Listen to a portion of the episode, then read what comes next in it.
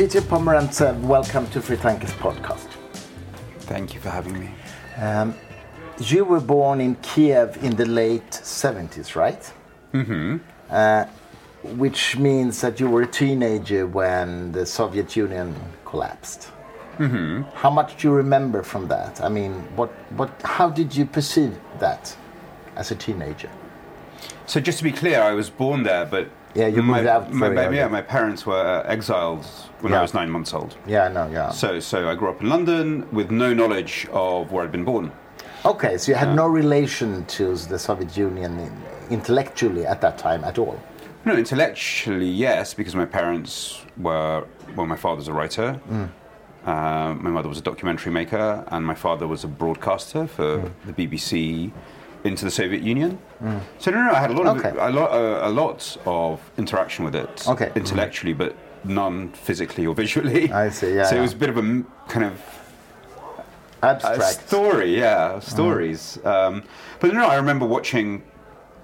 I remember the period, and it wasn't just the fall of the Berlin Wall. There was much more uh, than that. Um, there was a slow opening up of borders, and I suppose what I noticed as a child is these, this portal had opened from 1986 or so, and these people just started coming out of this portal from this other universe that I only heard about mythically into our apartment, and our apartment in London became a a a sort of like passing through place for Yeah.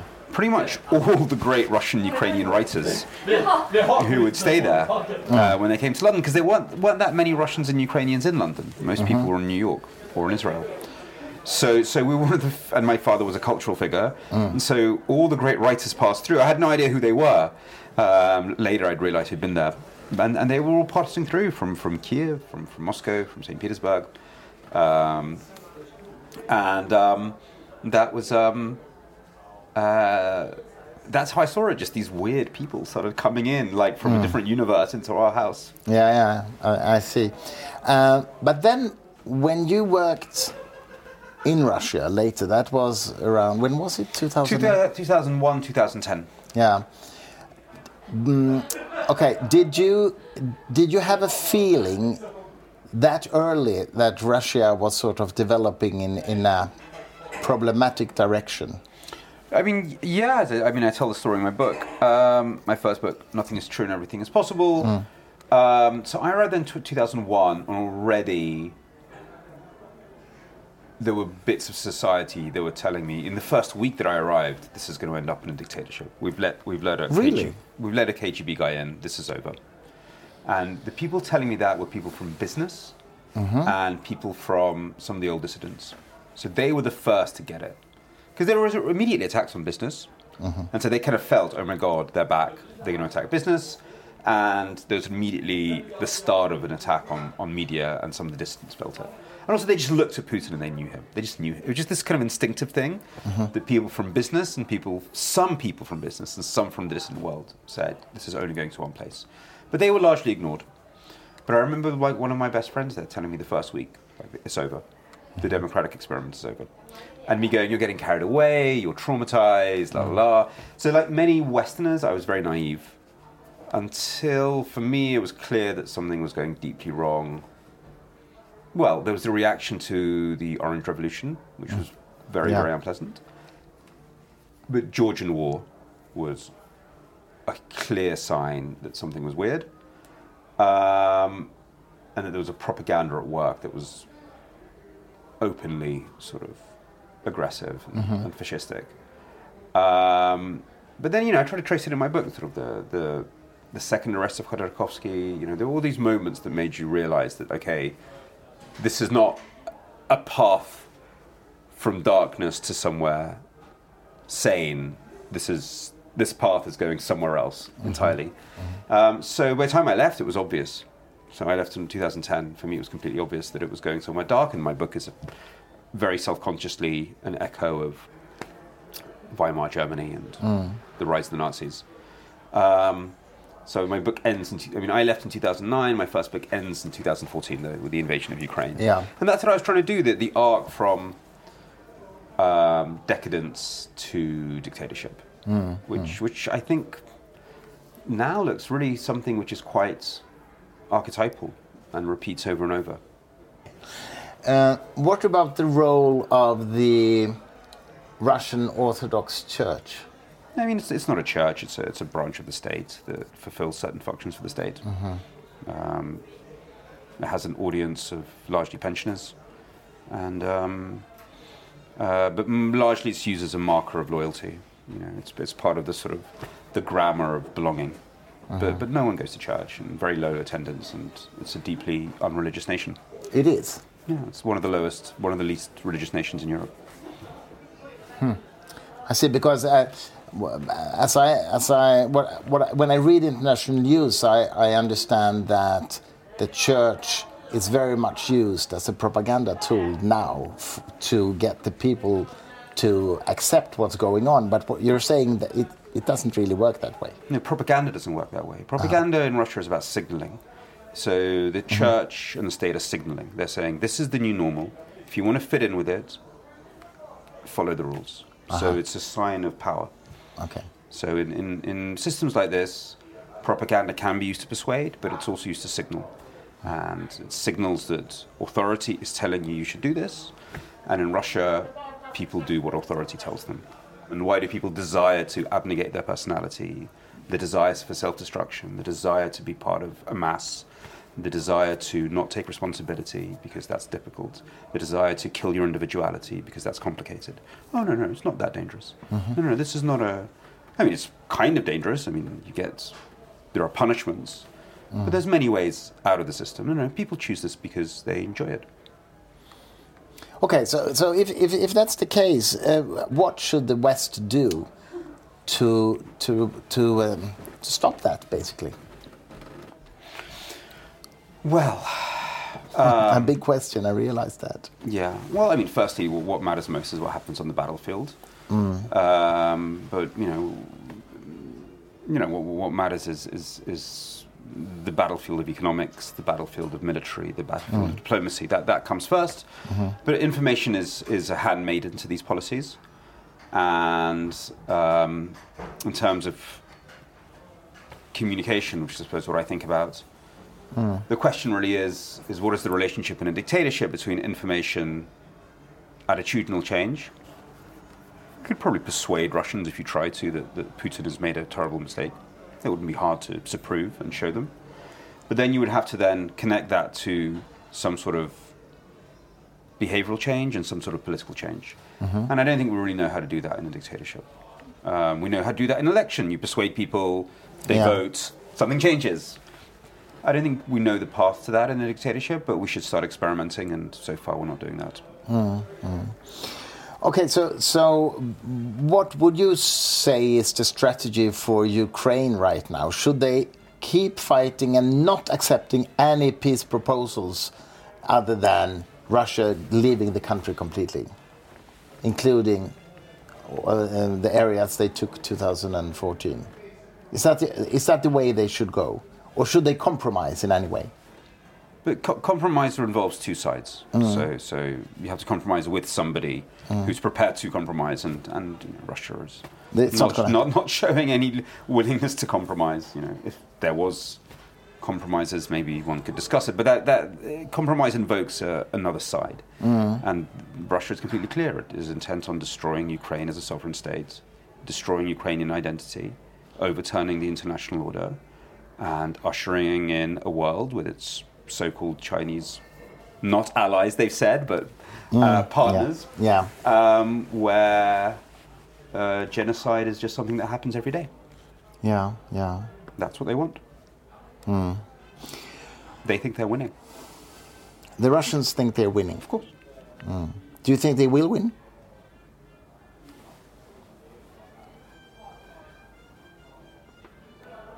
In this largest story? Mm-hmm. Well, the problem is they don't need to win, they just need to not lose. If they can wage this war and get away with it, and so far they're getting away with it, then that shows that anyone can get away with it. Mm-hmm. So containing them is not, is not going to be enough. As far as they're concerned, they got drunk, went on a bit of a stupid military blunder. Who cares? Mm. All the money's going through Dubai.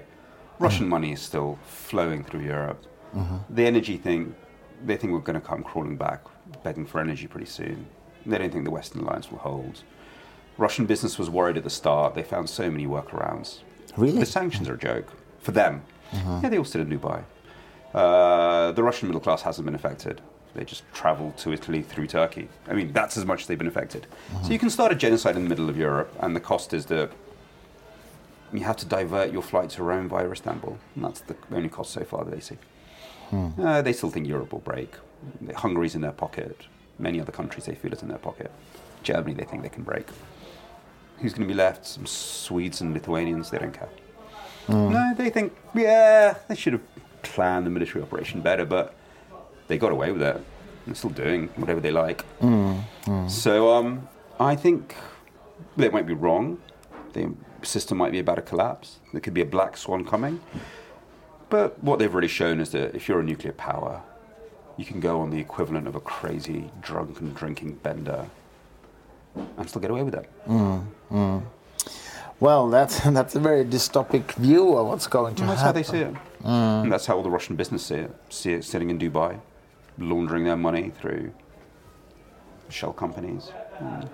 The website of the Russian business website, Ross Business Consult, the government website, there's instructions to Western businesses how you go around sanctions. Yeah. Look, they might be wrong.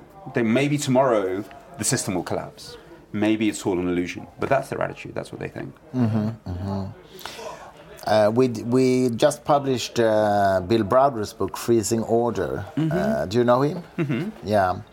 Um, do you think what he's doing has any effect that will will make any difference? No, I think the Magnitsky Act is probably one of the most important pieces of legislation. Yeah. Uh, also, it's not just about Russia, No. but it connected rights and economics, and we need more of that. I think Mm. Yeah. that's really good. No, I think the Magnitsky Act was a was a really important Mm. milestone. Do you think Europe is doing much too less to help Ukraine at the moment? It's not just about helping Ukraine; it's to help us. I mean, Mm. I, I, people always say this is about Ukraine. It's obviously about Ukraine, and yes, of course, we should be providing far more weapons and far Mm. more help. That goes without saying. But um, it's about us. Russia is at war with us. This Mm. is what we're, you know. It's not about Ukraine. Russia Mm-hmm. wants to destroy the West. It's op- it used to hide this. Now it's open about it. It's enlisting China to help, and China wants it as well. So we just haven't. We just don't want to face reality. It's going to be a 21st century where superpowers or wannabe superpowers devote their existence to destroying the West and all the values we take for granted. Um, and I think the policy elites have woken up to this. I think the public is in deep, deep, deep denial. We're in a war. We may not like it, but we are, and we need to wake up. So, so what, what can we do more than uh, giving more weapons? What, what else could we do? Uh, Could we change the infrastructure in some way to think completely different ways about what's going on? Well, thinking in ways is important, but I would start going up with. Firstly, sanctions have to be enforced. They're not enforced. You know, they're a bit of a joke at the moment. Okay. Uh, the people who get round them giggle at them. It's like, ha ha ha. We need some very high profile cases of the people enabling the Russian economy to carry on existing, the businesses enabling the Russian war machine to keep on functioning. And we're going to be talking about large Western technology companies. They need to change what they're doing. Hmm? Whether they're persuaded to do so privately or whether we need a couple of sort of $2 billion fines. Mm-hmm. Then we need a couple of very high profile arrests, including of government ministers in various countries who carry on enabling Russia. You know, if we're going to do economic and diplomatic isolation, we have to do it properly. Um, we have to change the norms so it's no longer normal to enable Russia. And yeah, in the long run, I think we'll probably have to start making sure that we are not dependent on dictatorships in our economic relations. So we're in a point where they can coerce us. And because they think they can coerce us, they will continue to um, expand their, their, their military and other ambitions. So um, things are in the balance. Um, and I still think a lot of people are still dreaming of globalization 1.0. where we would all trade together and get along. I think that fantasy hasn't left people's minds, even though it was always a lie. Or people think you can deal with it with isolationism. So there's a very strong American tradition, Yeah. Which is now articulated by DeSantis. I mean, Trump is more than that. Trump, Trump is pro hmm. pro dictatorship, but Yeah. DeSantis and many others, and it's an old American tradition. That isolationism is the way forward. Hmm. It was always very popular in Britain as well. So both those delusions continue and are popular. Both that we can trade our way out of it and make peace and just get on again, and that isolationism can save us. Hmm. And both those delusions will have to be destroyed. I hope they're destroyed softly. If they're destroyed violently, then that's very bad. Yeah, yeah, yeah. Um, the risk of nuclear power from Russia, how do you see that? Zero. Zero? Zero. Really? Why? A nuclear strike.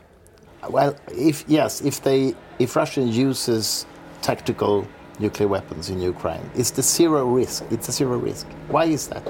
Because the costs are huge, the advantages are none. The Ukrainians will keep on fighting, and they'll get the whole, you know, they'll get the whole whack of punishment for Yeah, it. yeah. So it's a trick they use to scare people with. Yeah. Um, that's not saying we should be irresponsible, but I think it's very low. Yeah. I hope I'm right. Yeah. and I know if you're in the NSC, So you have to give. There's a one percent chance you're wrong, and I realise if you're in the National Security Council in America or Sweden, you have to really factor in that one percent.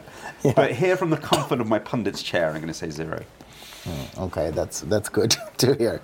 But I Um, do. I'm not. I'm not. I'm not flippant. If I was in power, the one percent they might use it is enough to make me pause. Yeah, yeah, yeah. We course. do. I mean, look. I'm not stupid. We act differently with nuclear powers. It is true. You do behave differently around nuclear powers, Mm. and that is part of international relations. That is true. Um, you call you call Putin and the regime there a postmodern regime. Is that right? Well, I did. I mean, that was when I was describing it up until 2014. Yeah. Hmm. Uh, What did you mean by that? And is it still holding? Yeah, I mean, it's in a way, um, in a sense that, that it didn't really, um well, in lots of ways. Firstly, that it didn't really have a, a coherent ideology or coherent single narrative. It was like a collage of different mm-hmm. things. So like a like a postmodernist collage, mm-hmm. bit bit of communism, bit of you know, a bit of democracy, bit of capitalism, bit of communism. Just throw it all in in this sort of mm-hmm. weird collage. And I think that's still true. I think it's still much more collage-like, but but but it's it's now has a, a much clearer psychological core.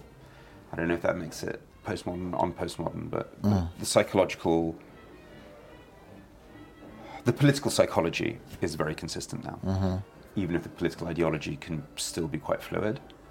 Um, but also in the sense that it had all these sim- simulacra institutions. It had like elections, but they weren't real elections. It had a mm-hmm. president, Medvedev, when I was writing, Yeah. but he wasn't really a president. So it had all these, literally all these simulacra institutions. It had like a tax office which actually extorted money from people. I mean, it had all these, you know, had all the sort of words and language of a market democracy, but none of the reality. Mm-hmm, I mean, mm-hmm. now they're not even pretending to be a, a market democracy. I mean, they were pretending to be one for a long time.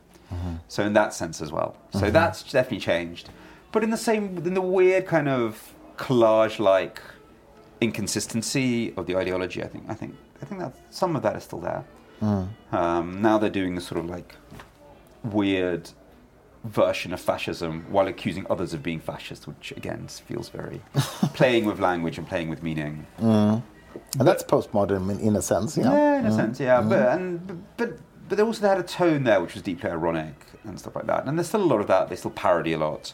You know, you have a war crimes tribunal, we'll have a war crimes tribunal. They mm. still use parody as a way to undermine meaning. And, and of course, they still have a, tr- a treatment of truth which is deeply uh, subversive in the sense they they don't believe truth or facts matter in the way that postmodernism undermines can undermine ideas about the consistency of truth or facts. It's Like very- like Trump in a way. yeah, yeah, yeah, very similar. Very similar. It was very interesting. I was doing some polling recently in Russia, and one of the questions we asked was, um, "How do you um, do you think that truth is purely subjective or not?" I mean, that's not the language, but basically that was the question. And the more you were pro-Kremlin, the more you thought that. The more Yeah. you were opposition, the more you thought objective fact exists. The more you were closer to the Kremlin, the more you thought truth is purely subjective and in the eye of the beholder. So there's something. There you go. There's your living. There's your living um, postmodernism brought into polling.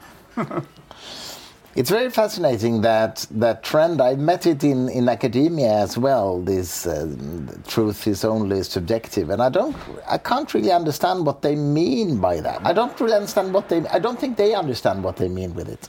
if they say all truths are subjective, then that that's a statement that is subjective as well.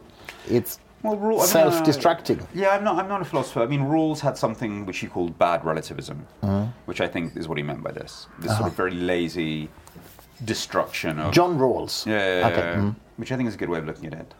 So he was obviously, I don't know, I'm not, I'm not, I'm not an expert on Rawls, but look, no, I can see how, you know, in a period when, certainly the stuff that I was reading at university, you know, like objective truth is just patriarchal truth. I mean, this idea Yeah. that there were certain traditions of truth and people who had epistemic authority, which is actually deeply tied to power. Yeah, I think that you know there, there, there, there, there can be some truth in that, but but but that's just meant to open up the space for more voices and more mm. truth and, and, mm. and liberalize truth in the sense of bringing more voices and opinions into truth. Mm. But you don't undermine the idea of truth.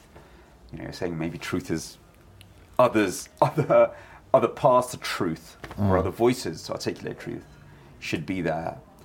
But you don't give up on the, pro- on, on the idea that there is a difference between evidence and bullshit.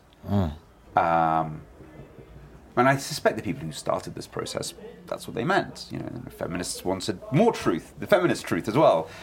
Um, and yeah, it, it got sort of twisted along the way. Yeah. And now, now the Chinese love to quote Foucault. Uh-huh. Really? Of course, human rights. Yeah, yeah, quite famously. Maria Repnikova has written about this. So they, yeah, they quote Foucault in their sort of policy statements, like, oh, all the stuff about human rights. That's just a projection of Western power. My God. How, how effective do you, do you see Putin's propaganda apparatus uh, work in Russia? How, how much does the Russian people believe in what Putin says? Yeah, I mean, it's got nothing to do with belief. Um, so, so when we use words like belief, we're using a very kind of Western European and American, or maybe maybe other systems as well, idea that where your personal opinion is part of your identity. Like what you what do you think? What do you believe? Nobody asks you that in Russia. Really? No, the, the school system doesn't even ask you that. You're just meant to sort of remember stuff and give it and repeat it back to the to the teacher. Mm-hmm.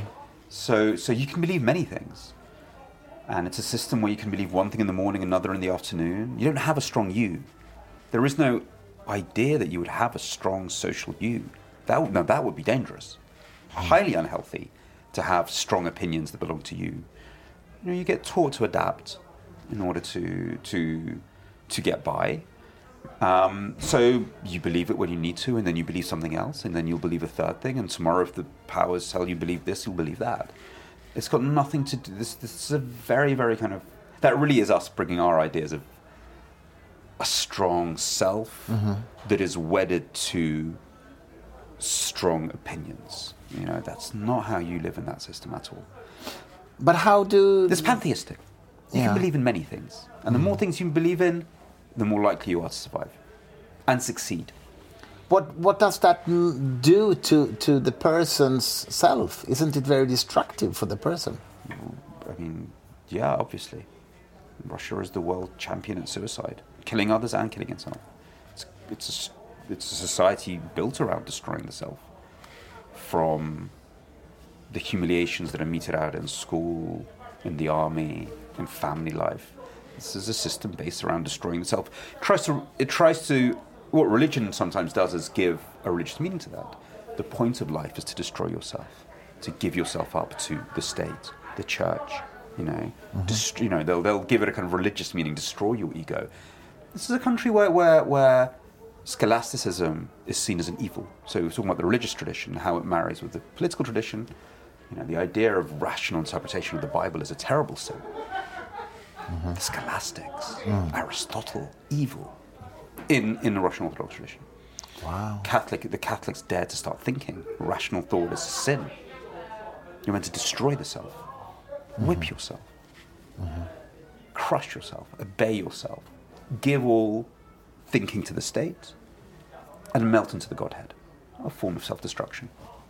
It's a deeply masochistic culture, mm-hmm. in the way that psychoanalysts like Erich Fromm describe Nazi culture. The mm-hmm. yearning to destroy yourself, the yearning to give up your individuality. And again, you ask about religion, I suppose what religion does is this sort of legitimize that and mm. celebrate it. Say it's a good thing. It's a good thing not to have a self. It, it also sounds like a, a fascist mentality. Completely. Yeah, yeah, of course. Mm. Because you melt into the greater mass, which then goes and humiliates others for you. You have no agency yourself. You experience strength through the mass, through the state, and the state goes and kills lots of Ukrainians, and you feel better. Mm. And the church blesses it. Yeah. I mean, it, described that way, it seems uh, like a quite long project to change that because it's a matter of generations if it, if it ever would change. Yeah, but because everything in Russia is so thin, change tomorrow. Okay, that, that, yeah, that's positive then that it's so thin because, okay, it's yeah, thin- I it's see thin- what it's you thin mean. as in, like, well, let's go back to the Nazis. So yes, people were like that. People go to Nazi rallies and experience that, and then they do something completely different two hours later. So these states are there. They go very, very deep. I agree. They go they're very deeply embedded in a in a deeply sadomasochistic culture. Mm-hmm. Mm. But then, boom, and people can become rationally self-interested as well. you know, Okay. two steps to the side and they're like that. And so some of the conditions change. Then maybe that bit of the people in Russia's behavioral habits would point towards that. I mean, you probably have to dismantle the Russian state, though. Certainly, the state is based around that. So, so definitely, the Russian state in its current form would have to be reorientated. Um, I, by state, I mean the education, the political culture, the media culture. All that would have to change. Yeah, yeah. Um, what, do you, what do you think are the chances that someone from inside in Russia would take Putin away? Well, they, they will. I mean, that's, that'll happen eventually. You think so? I mean, in in a, I mean, in a violent way, so to speak. Oh well, God, you know, this is a country where they have lots of ways of getting rid of people. I mean, political assassination is a Russian tradition, so can be very gentle and just not wake up. I don't know. I mean, they, w- once they decide to get rid of someone, they get rid of them. It's not. They're not squeamish. But but I mean, are there structures close to Putin who wants to get rid of him? I think overall, the elites, and they're different elites, for most of them, the risk of going against him is still bigger. Then It's still bigger than the risk of sticking with him. At one point, and again, this all depends on us. If we ensure that the risk of sticking with him becomes bigger than the risk of breaking with him, then the hmm. motivations change. And yeah, no, all the elites are sitting around going like, "What the fuck is going on?" yeah. But the sanctions have been so weak, the economic punishment has been so thin mm-hmm. that they've just worked out. It's easy, so easy for them to get around this, and so easy for them to adapt. Putin is offering them new incentives that they've decided, eh, okay, well, it's easier to just live in this new reality than mm-hmm.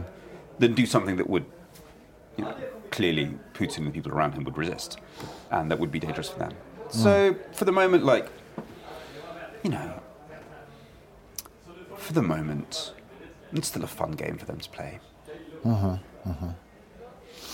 Okay, one last question. What's on your um, your own agenda for the next year? Are you writing a new book, or what, what kind of projects are you doing? I'm, I'm finishing a new book, which will be out next year. But no, largely I'm working on things to do with the war, working on a big war crimes project that is sort of um, uh, taking, uh, putting journalists and lawyers together, where the sort of journalists gather evidence of crimes, but in line with ways that could be used in courts, giving it to the lawyers who then start to work on cases. As we see different patterns, we do more media about it. So, kind of strengthening the the connection between truth and justice, basically. getting them working together. Um, and going to be last year was about reacting to events, so we did things on Kramatorsk, these big war crimes, uh, Mariupol. I think this next year we'll be focusing more on themes that we're seeing. So the culpability of propagandists and war crimes is one that I want to focus on a lot. Maybe things like torture. Um, really trying to work out what is the crime that is Russia is committing, because you know, hundred years ago or so, two lawyers from Lviv from Ukraine gave us a language to describe evil. They decide defined crimes against humanity and genocide. Yeah. I think we might need new categories to describe what Russia's doing. Okay, Um, interesting. Because they, what they're doing goes beyond any of the character categories. Um, In what sense beyond? well, I mean, even because genocide is just about wiping out. They're doing much more than wiping out. They're saying that they, they can go and take people and treat them like putty and build anew. So that's more than our current definitions of genocide. So they're doing something else, some sort of demiurgical urge, where they think they have the right to define existence and people's right to exist. And I don't know if genocide, as currently formulated, really nails what they're doing.